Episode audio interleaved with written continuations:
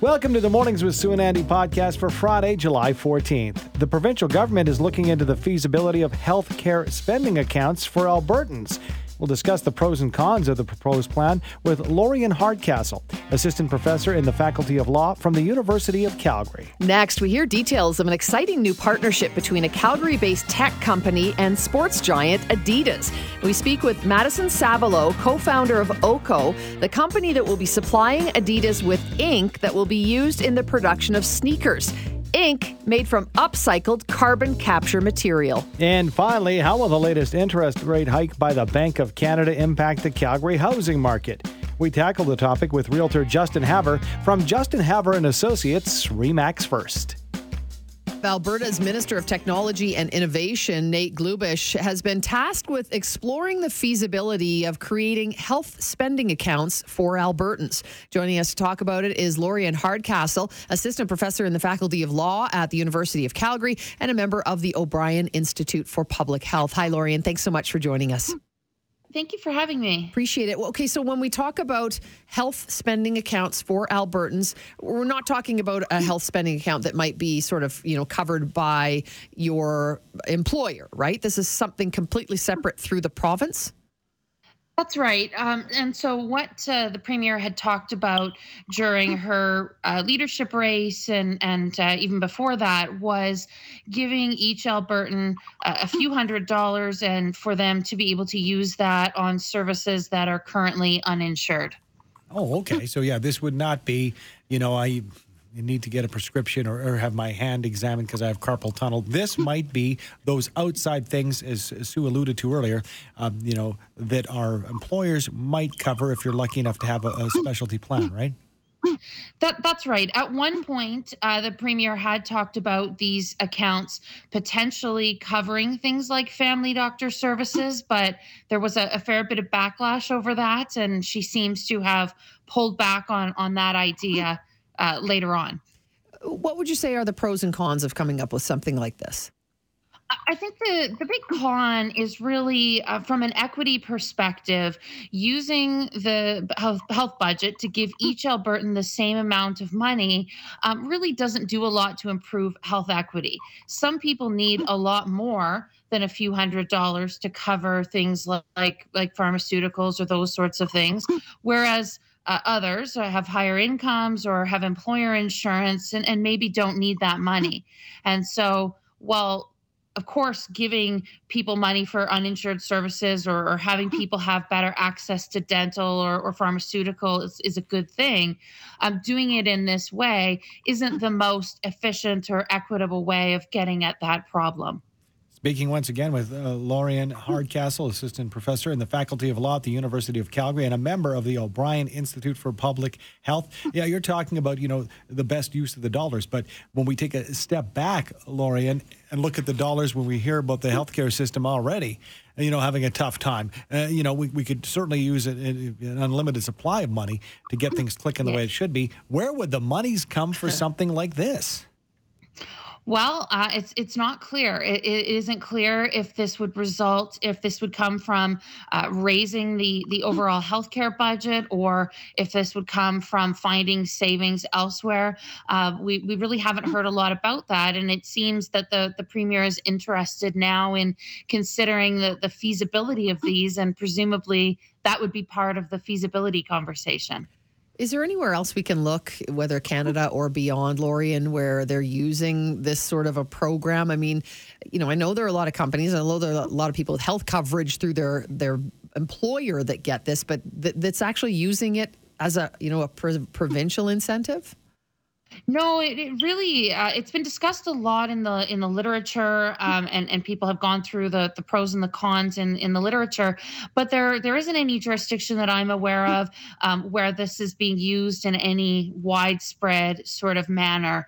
Um, but but the literature tends to be somewhat critical of these, and uh, instead suggests that that there are more efficient ways uh, or more effective ways of getting those uninsured services to the people who need them. So, for example, um, instead of giving everyone that money and having some some people get it who don't really need it, you might um, lower the income ceiling to, to qualify for pharmaceutical benefits, or you might uh, create a, a program to get dental care to people with lower incomes. Those sorts of programs.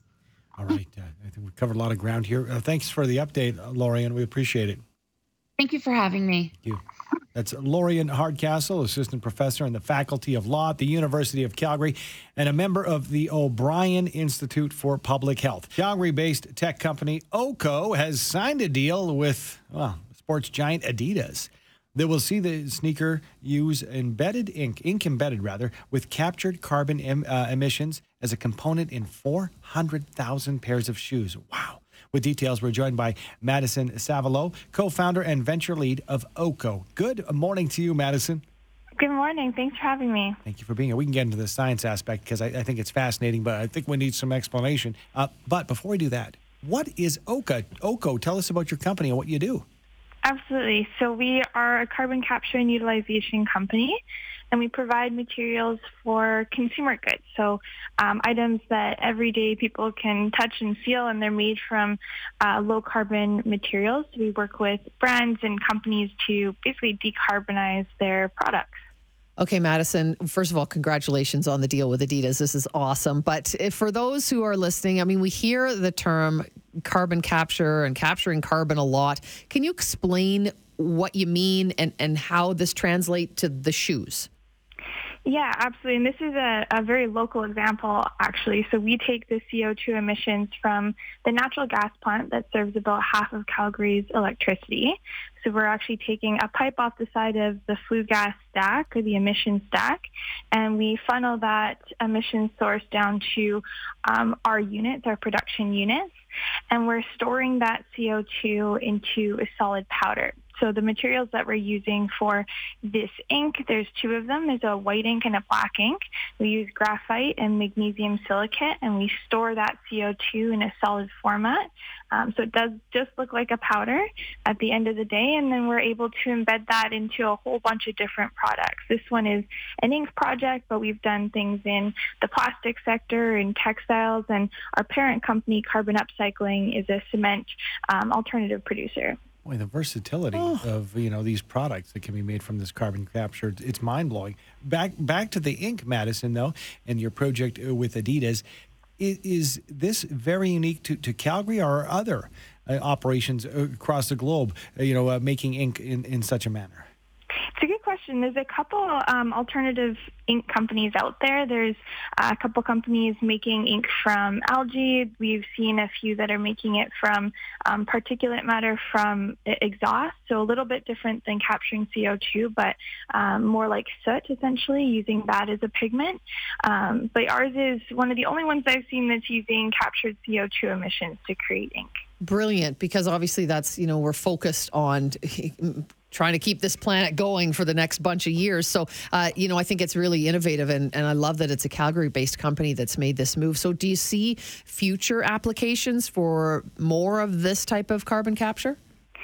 I do, yeah. Um, I mean, if you're looking at all the reports that um, say how we're going to keep this planet going, we do need carbon capture and utilization to be a part of that. And it's not the silver bullet, but it's definitely one of the, the many solutions that we do need. Um, and yeah, I see it in every product. That's, that's our goal is to create low carbon materials for everything that we can touch and feel. There's always a way to make it low carbon. Mm.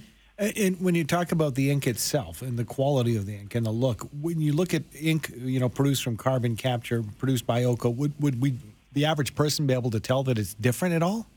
Actually, no one would be able to tell, and that was that was actually the point is that we wanted something that could be directly replaced with the materials that Adidas is currently using that are higher carbon, um, but we still have to hit the uh, requirements or the metrics that they're looking for. So things like um, making sure that the ink color lasts for a long time or that it doesn't peel off.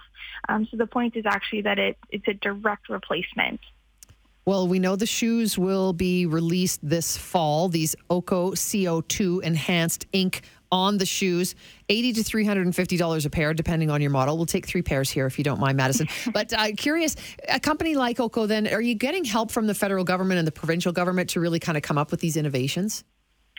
We do get a lot of um, grant support, and the federal government has put out budgets on um, basically cash back essentially for any capex that goes into CCU projects or CCUS projects, um, which is really exciting. We don't yet know how to, to claim those. We need some more details, but yes, over the years we've received a, a lot of grant funding from our um, our government to our, our parent company, Carbon Upcycling, to help develop this platform technology.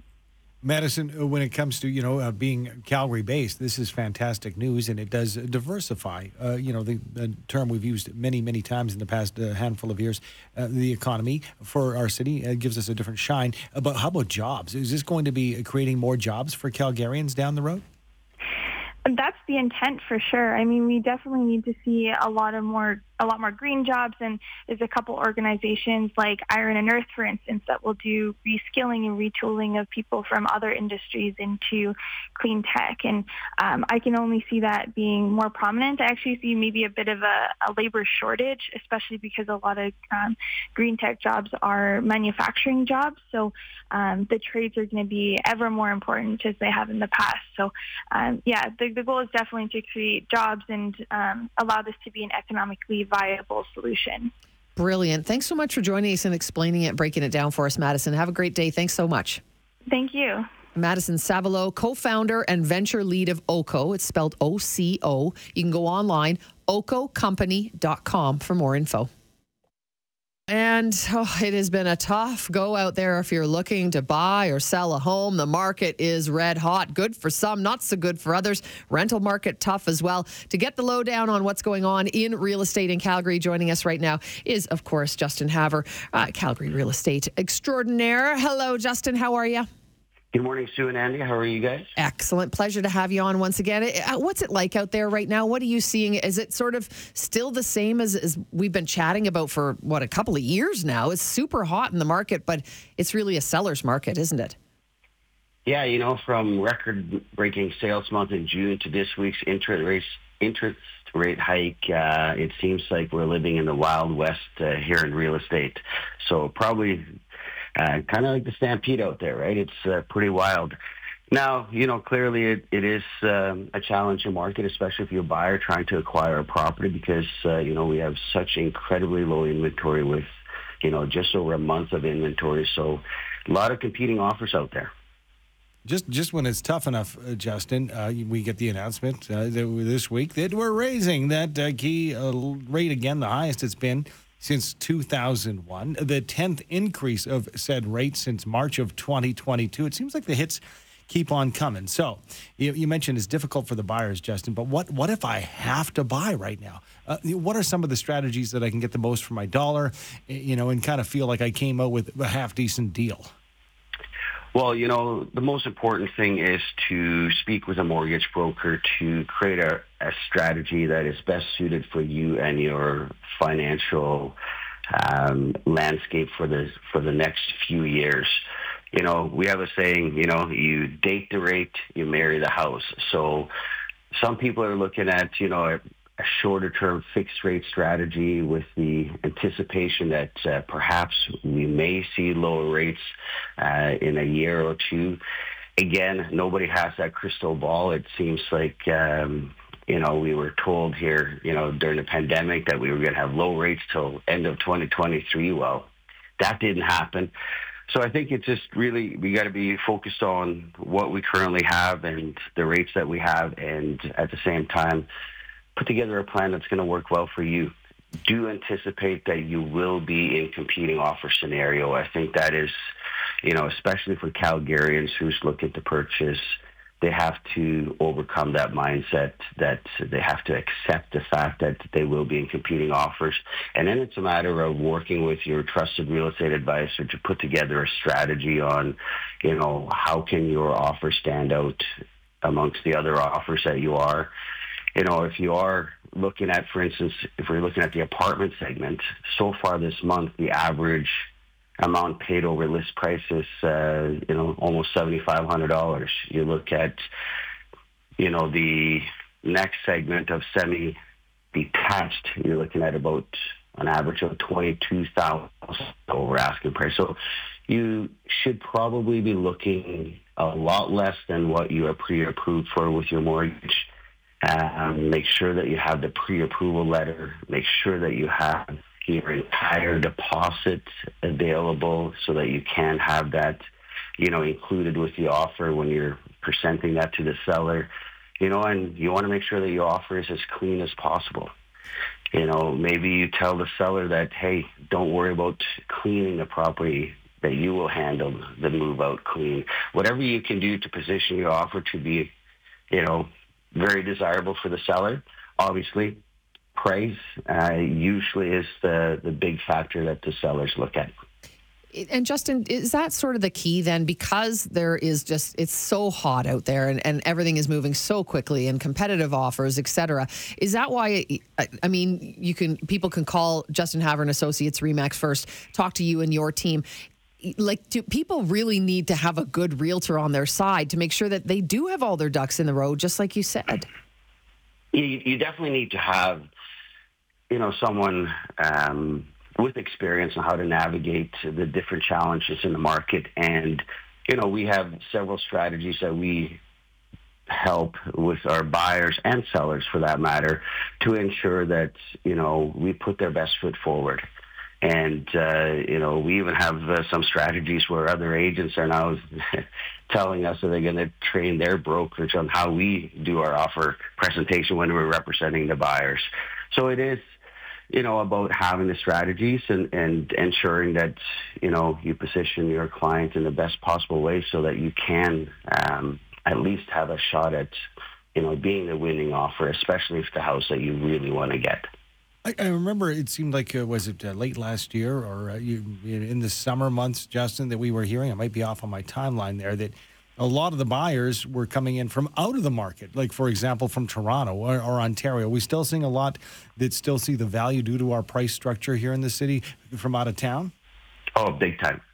Um, you know, we're still seeing a lot of people from Ontario or BC, for that matter, uh, still coming here. And you know, when you look at the average price of a property here compared to what it is so in those markets, uh, Calgary is still on sale, even at the prices where we are at. And, uh, you know, you also got to keep in mind, too, that a lot of people that come from Ontario are used to um, a very competitive market when it comes to competing offers. Out there, it's pretty much normal to have unconditional offers. Mm. And uh, that's the only way that you can stand out out there. And, uh, you know, many of them are essentially bringing that mentality out here too. Uh, unconditional offers, no problem. However, you know, as a real estate advisor, we obviously got to ensure that we inform our clients that we don't recommend our clients to go unconditional, especially if you don't have your mortgage or if you if you need a mortgage, you should have, you know, the bank to have you uh, have approve the property as well as price out the property, right? So you're taking a lot of risk if you go unconditional there and a property inspection. It's incredibly important to have a property inspection so you know what it is that you're buying, right? Because uh, there can be a lot of hidden deficiencies uh, that a home inspector will find when they're doing the inspection of the property, and uh, it's best so that you are informed that you're not buying a lemon in many cases, right? Yeah. I think that's the point, right? You, you got to be careful. It, it, can move so quickly, and if you're not prepared and you don't exactly know what you're doing, things can go wrong really quickly with a very high price tag item. Uh, do you think this is going to change anytime soon? This market that we're seeing, does it? Will it? What do you think?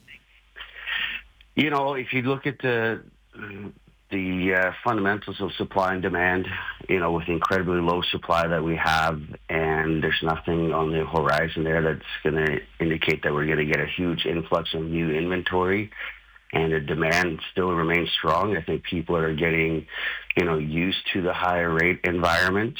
Um, you know, the fixed rate mortgages right now. I mean, you can get into five year fixed mortgage you know, for as low as 4.89 to roughly 5.39 percent.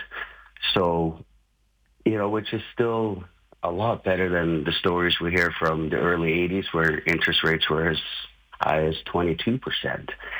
Um, so it's just getting adjusted to the new environment and, you know, accepting the fact that, you know, the real estate market will always be moving and, uh, you know, people are always going to have uh, demand for housing and especially with so many people uh, coming to our amazing city. Mm-hmm. What an interesting time. And yes, that's why we want to talk to a pro. That's why we need help. Uh, quite frankly, a little hand holding mm-hmm. because a it lot of hand holding. Very difficult to navigate. Thanks for your time once again, Justin. We appreciate it. And uh, happy uh, last weekend of Stampede to you and your team and your family. Well, thank you. Have a wonderful day. Thank you again for having us on here. You bet. Justin Havre, realtor with Justin Havre and Associates, Remax First. JustinHavre.com. It just makes it sound, uh, you know, it was so much more easy when you explain it in the terms that he was. I've had him, he and his team, into my house Yeah. when I was thinking of selling, and like they really break it down. You Yeah. need a pro on your side in this kind of market. Rough ride. Yeah.